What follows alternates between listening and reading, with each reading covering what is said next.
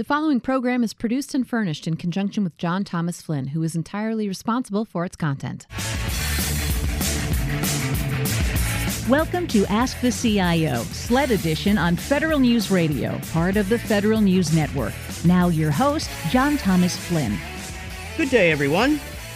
I have long been a fierce advocate of a strong CIO governance model, whether it was in my role as a former CIO in two states and also my discussions when I was president of NASCIO with CIOs across the country, and also in my federal government involvement on GAO's Executive Council on Information Management and Technology. That governance model, put very simply, is this government CIOs at all level can't do their job. Repeat, can't do their job with policy only authority. They must have both policy and operational authority to be successful. And far too often, that's not the case. However, today we're going to hear from a CIO from a state that has adopted that model that strong CIO governance model in spades, and then some. Our guest today is Bob Samson, Chief Information Officer for the state of New York. Prior to his appointment by Governor Cuomo in 2017, Bob had a 36 year career with IBM, a very re- rewarding career, I might add, until he retired in 2009. So, welcome to Ask the CIO State and Local Edition, Bob. How you doing? I'm doing great, John. And you, of course, are a bit of a rock star in CIO circles.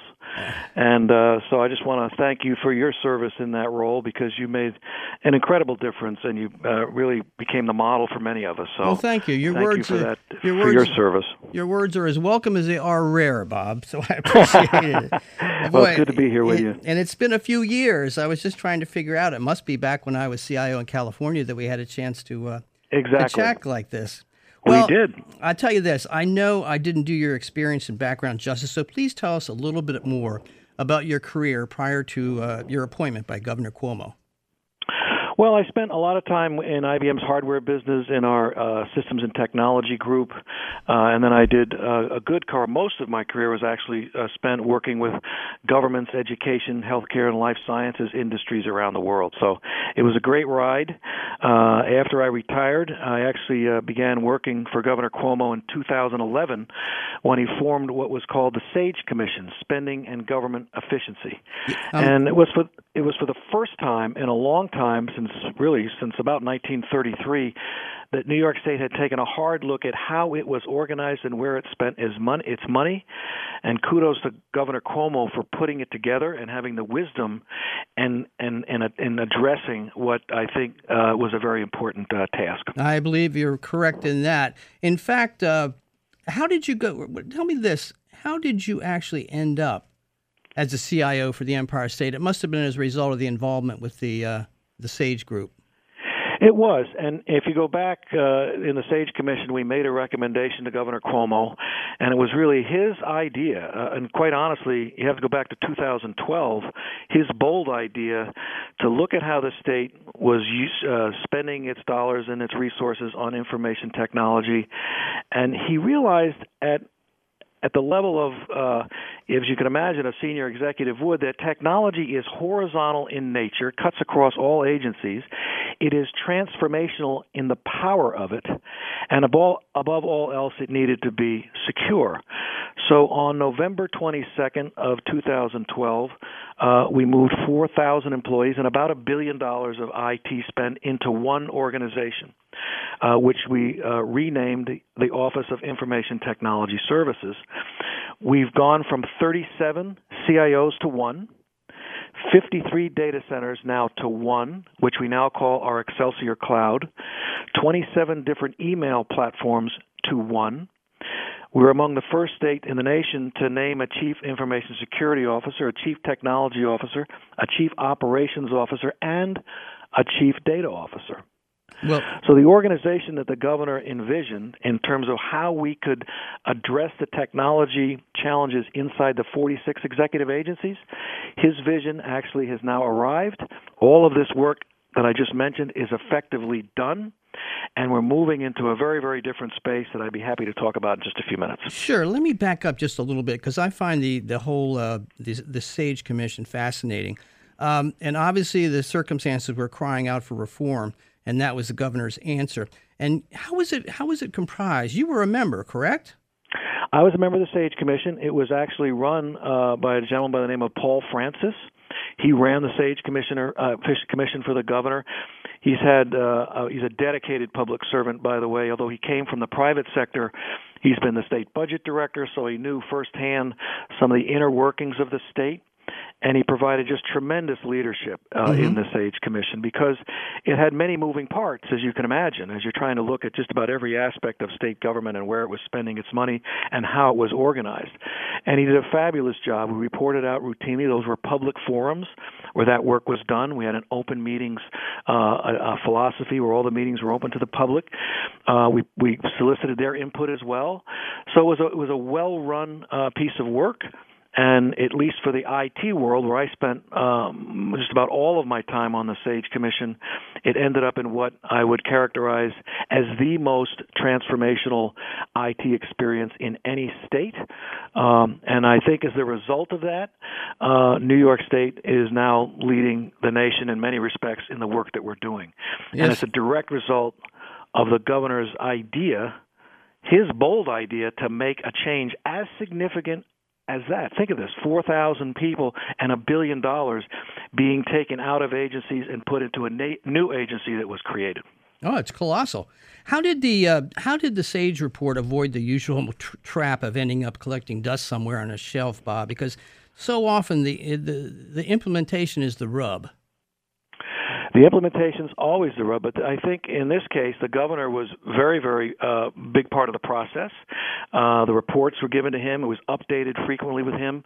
Uh, he he actually provided a lot of healthy input as we went through the process. But then at the end, it's all about execution. The work like Sage work that occurs needs to have execution, and you, when you have a governor that is so enthusiastic about making the changes that were recommended, the execution becomes that much easier. So, moving 4,000 people and a billion dollars, was it hard work? Absolutely. But I think when you have an executive that's providing such sponsorship and leadership, it makes that journey all the much uh, easier to go execute on. And that must have been exactly what was needed when you consider the fact that I believe half your legislature. Uh, has been in the other party for decades, and obviously the governor got them uh, got them in, behind this plan. Well, he's a very compelling leader. I mean, at the end of the day, uh, when you think about it, making a change of this significant that touches every executive agency in the state is huge. And uh, he he just did it in a way that uh, we weren't going to waver in what we we're going to go execute on. He was solidly behind it. And I think if you now view it in the context of where we are today, it is a brilliant and was a brilliant decision on his part to go do it. Right. Let's look at the results of the, con- the consolidation a little more closely. Uh, again, governance is such a critical issue for me and for anybody in these kinds of positions. And it's interesting how you put your team together. In fact, I, when I first read about it, uh, it reminded me a little bit of the the uh, the team of rivals, though that's overstating it somewhat. But to bring in former, uh, you know, uh, I think Brian Digman back into the uh, organization and some other folks along those lines. Yeah, Brian Digman uh, actually was a CIO here for a while. He was a CIO at the New York State Tax Department. By the way, widely regarded as the most uh, effective user of technology in the country in tax and finance is the state of New York. Very advanced analytics. They're far ahead of the curve of uh, of uh, even in some cases uh, the latest technology in the industry. So Brian just did a fabulous job there. By the way, he is now the CIO at the State University of New York. Uh, that was announced uh, about a week ago or a week or so ago. So he's now the CIO there, as uh, and he's going to make a tremendous contribution there as well. Yeah, I actually remember when New, this is going back probably ten years or more when when. Uh, Brian was involved with the state putting into one of the first major ERP programs to bring the accounting system into the 21st century, and that was a hell of a lift. I must say that. Well, that and the state financial system, our SFS system, is really uh, incredible because it uh, it services all agencies and has uh, certainly saved the state a lot of money. But more importantly, it has uh, certainly improved how we spend our money, where we spend it, and how wisely we spend it. I also noticed that you had, I think, you know, I don't know how many there were, various uh, CIOs and various departments and such, and you and you consolidated it into a uh, what you called clusters. Tell us a little bit more about that. Yeah, when we first started, uh, remember New York State had 37 CIOs. Mm-hmm.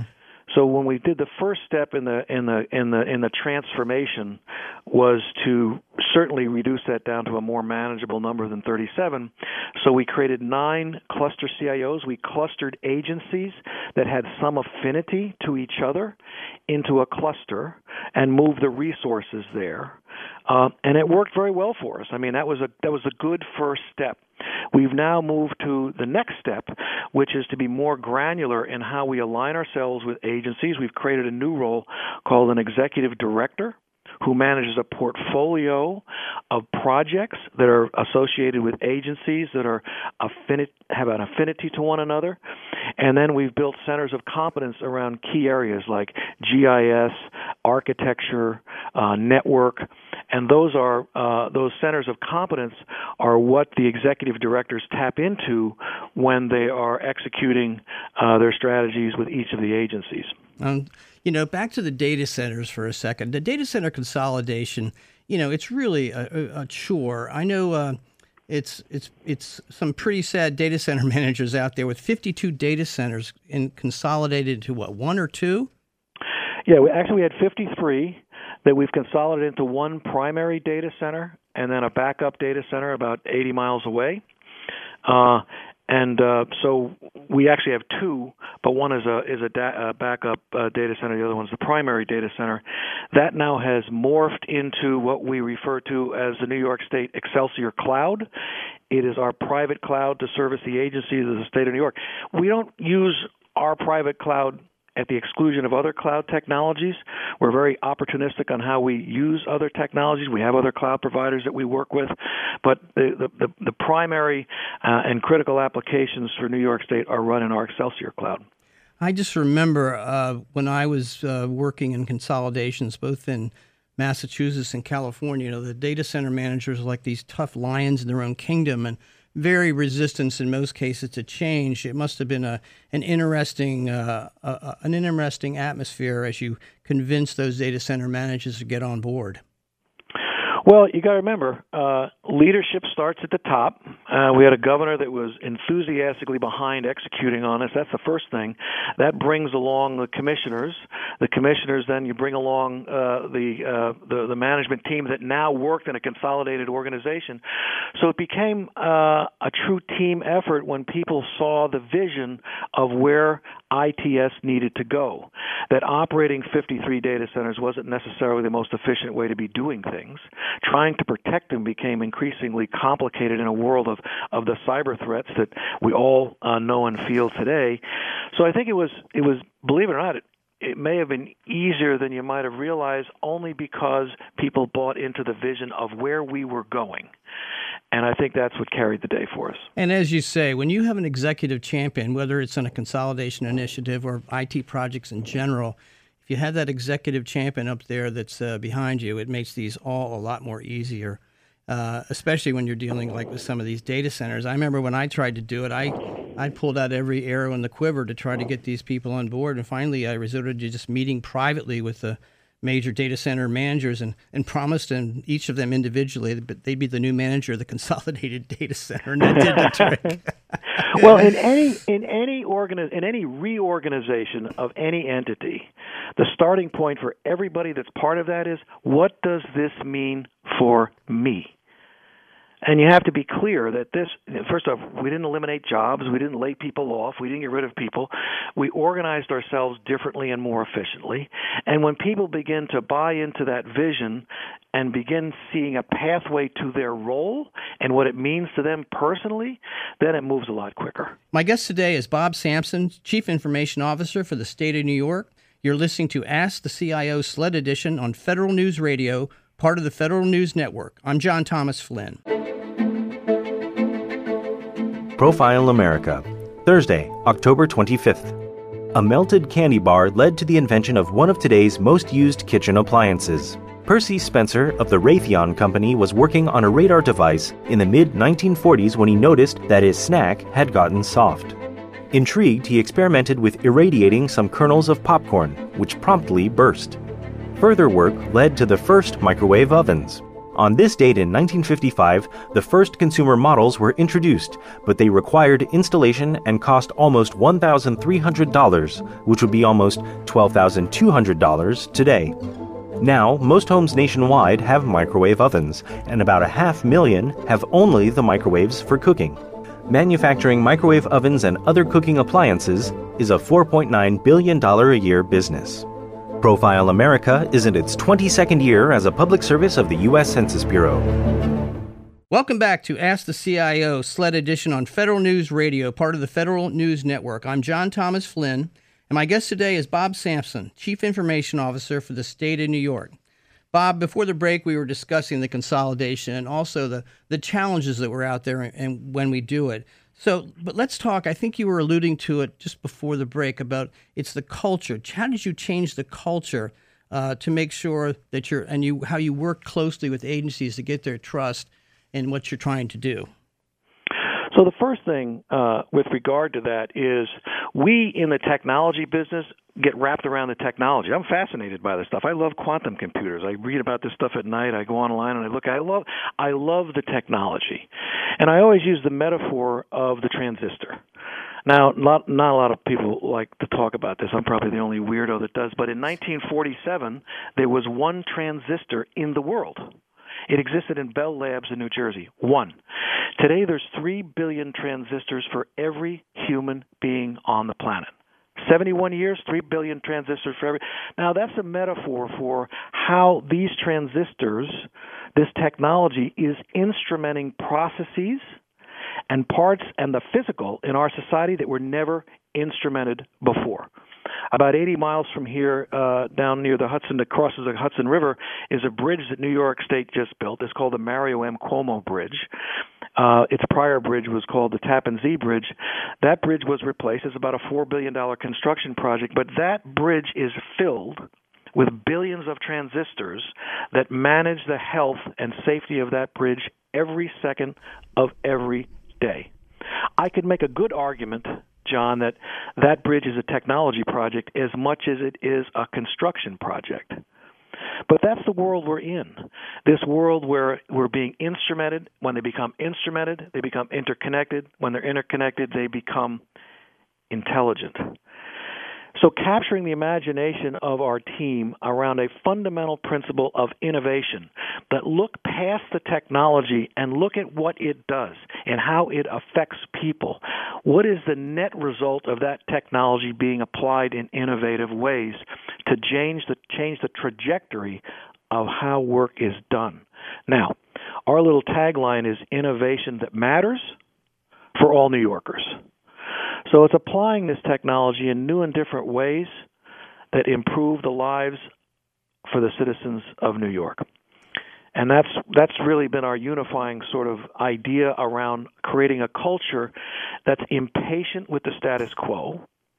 As we've built our organization, we run on three sort of core principles. The first is to be client centric close to our agency clients. We refer to the 46 agencies that we serve as clients. The second piece is to be skills based. We invest heavily in our people. We've doubled our skills budget, by the way, year to year. We'll double it again next year. So, to invest in our people and the skills and talents that they have. And then the third is to be process driven. So, you have a predictable way the work is done across the various skills and capabilities that you have. And when people see that, they begin seeing their role. They begin seeing that you're investing in them in making their skills relevant. Uh, and at the same time, they have a predictable way that work is done and they know their role and they can actually go home at night and say, "Here's how I made a difference." And if you're working at the uh, Office of Child and Family Services, as an example, you can see the effect that technology can have on improving the life of children. So it's that end game that often in technology we forget about. We think about, "Oh, this is really cool stuff." Yeah. This is really cool stuff. Well, I'll tell you, it's uh, you know what you're what you're talking about. I think you, you you really get it here. I mean, it's the getting close to the business owner and understanding their issues, which you know, next to executive champion, involvement of the business itself is so critical. And I know you've done that in a number of uh, in a number of ways. One of the articles I, I read about was uh, the work you're doing with the agricultural application. You, you know, just the fact of getting the IT analysts out there in the field, not just trying to do it from the in the four walls of their their building. Mm-hmm. Oh, that's exactly right. We actually had our people ride with the uh, the uh, agricultural um, and, and markets inspectors, learn what they what they how they did their work, and then go build a system that uh, made their lives a lot easier. But the, it, it is a reflection, quite frankly, of the where we find ourselves today in this industry. I mentioned the first one of these my, my little metaphor for the transistor, but that is driving what I characterize four megatrends and really a fifth key megatrend that touches on this. The first one is we are in the age of ubiquitous computing. We have moved on, in my opinion, Internet of Things to an age of ubiquity. Hence my example of the Mario M. Cuomo Bridge. Uh, there are there are transistors and chips installed in cows to manage the health the, the health and welfare of the milk supply. There are tran- there are sensors and actuators in water supplies and in snow plows that measure the, the temperature of the of the pavement when the plow hits it. So the age of ubiquity is here, and that's the first megatrend. The second megatrend is the idea that data is the new oil. Our data in New York State is growing between 30 and 40 percent a year. So analytics, machine learning, artificial intelligence, doing more predictive analytics and visualization of that data. I have a little tagline that I use, which is data is wisdom yet to be revealed. Then a third megatrend is cloud computing. Uh, we have the Excelsior Cloud here in New York. Uh, it's our it's our private cloud. We use other cloud providers, but more than cloud is are the underpinnings of that technology: Kubernetes, uh, containerization, blockchain, microservices, allowing you to develop applications quicker and deploy them quicker and run them in just about any environment that meets your key characteristics. And then my fourth megatrend is all IT is cyber. Gone are the days where, ah, cyber. Oh yeah, don't forget about the cyber. We, got to remember that. That's important. It's embedded in every single thing that you do in this industry. Now, these megatrends are connected. Ubiquitous computing is creating more data. More data needs to be visualized and wisdom extracted from it. Cloud is another place to accelerate application development and deployment. Everything needs to be secure because it's inherent across that whole spectrum of those megatrends. And then it's driving the fifth megatrend, which is innovation that's accelerating, which is the point that I made before. Innovation well, accelerates. Yeah, that's interesting. Uh, all all those trends, and in fact, I just jumped out of me about the data is wisdom and waiting to be revealed. I remember when I worked with uh, uh, Bill Bill Kilmartin, who was the controller in Massachusetts, and he used to use the phrase says, "The data is locked in jail," and it was really true. And in many cases, it's only now beginning to get revealed with things like initiatives you're talking about. My guest today is Bob Samson, Chief Information Officer for the State of New York. I'm John Thomas Flynn. You've been listening to Ask the CIO, SLED Edition with John Thomas Flynn on Federal News Radio, part of the Federal News Network. Tune in Thursday mornings at 11 or subscribe to this show on iTunes or Podcast One.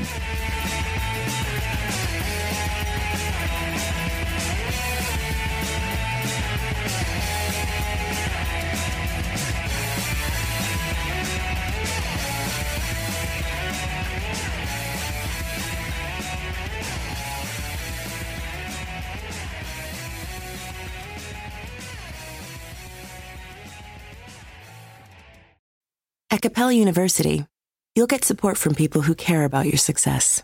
From before you enroll to after you graduate, pursue your goals knowing help is available when you need it. Imagine your future differently at capella.edu.